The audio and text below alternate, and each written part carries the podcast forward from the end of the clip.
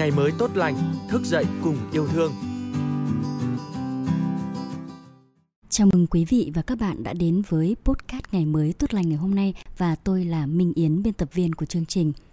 Thưa quý vị và các bạn, như thường lệ, vào số podcast ngày mới tốt lành cuối tuần, mời quý vị và các bạn đến với một câu chuyện làng được đăng tải trên báo điện tử Dân Việt – trong câu chuyện làng ngày hôm nay, mời quý vị và các bạn đến với ký ức tuổi thơ quanh giếng làng trong câu chuyện Giếng làng trong vắt lời yêu của tác giả Lê Minh Hải. Khi nhắc tới giếng làng, chúng ta sẽ nghĩ ngay tới những hình ảnh cũ kỹ. Đó là nơi sinh hoạt cộng đồng của cư dân nông nghiệp ngày trước. Giếng làng đã chứng kiến những buồn vui, thăng trầm biến cố của cuộc sống ở nơi nó tồn tại tôi vốn là người hoài cổ và yêu những điều mộc mạc ở thôn quê, nên những cái giếng làng cũng là điều tôi quan tâm. Thật may mắn vì những giếng làng ở quê tôi vẫn còn khá nhiều. Chúng ở đó khiêm nhường, lặng lẽ, chứng kiến những đổi thay xung quanh mình. Một ngày, tôi lang thang đi dọc đường quê quanh co để tìm thăm những giếng làng. Làng tôi bây giờ vẫn giữ được những năm cái giếng. Chúng đều được đào và xây vào những năm 30 của thế kỷ trước. Vậy là chúng tồn tại cho đến nay cũng gần một thế kỷ. Bà tôi kể, trước kia mỗi xóm đều có một giếng, mọi người đều ăn nước giếng chung, bởi vậy mà làng tôi có khá nhiều những cái giếng như thế. Việc tắm giặt, nấu nướng đều sử dụng nước từ giếng làng – Hàng ngày, mỗi nhà đều phải cắt cửa người nhà ra giếng làng gánh nước để về dùng. Nhờ việc cánh nước mà những cô gái chàng trai đã có dịp được gặp nhau. Những ánh nhìn lóng lánh ướp hơi men, thứ hơi men của tạo hóa đã làm cho những anh chàng, cô nàng chăm cánh nước hơn. Giếng làng đã là nơi hò hẹn của trai gái trong làng. Ở giếng làng, người ta gặp nhau cười nói chuyện trò tâm sự biết bao nhiêu thứ trên đời cũng đã có những xô sát bất hòa xảy ra ở giếng làng, nhưng chả lẽ cứ chạm mặt nhau mà không chào, không nói.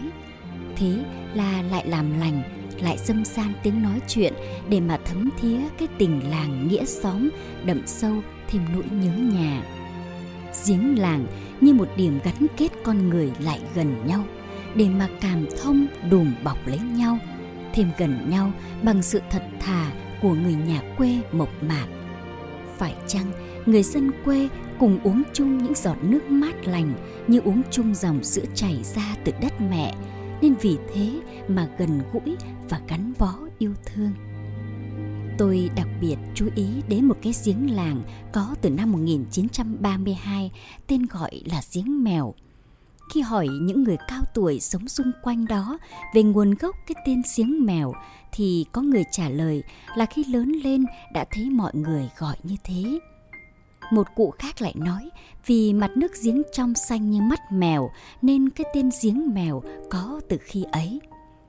Chẳng biết ai là người nói đúng, nhưng thật lạ lùng là vị trí giếng vốn cao hơn các giếng xung quanh mà giếng lúc nào cũng âm áp nước người già kể lại rằng có những năm hạn hán nhất mà nước trong giếng cũng không hề cạn. Giếng mèo đã mang lại cho dân làng những giọt nước trong lành, tắm mát thân thể và tâm hồn cho bao thế hệ. Tôi đưa tay khỏa nước, là nước trong veo in bóng tôi sung sinh. Tôi như nghe thấy tiếng giếng đang thủ thỉ kể chuyện mình, chuyện làng – tôi chìm đắm vào những ngày xưa ấy những đêm trăng thanh gió mát những cô gái ra giếng làng giặt và gội đầu ánh trăng len vào từng sợi tóc óng ánh, thơm mùi bổ kết cùng hương hoa bưởi. Những hôm như thế, các chàng trai cũng ra đây gánh nước. Thế là từ đó, những mối tình nảy nở rồi họ nên vợ thành chồng. Cũng có những cặp đôi tình duyên lỡ dở.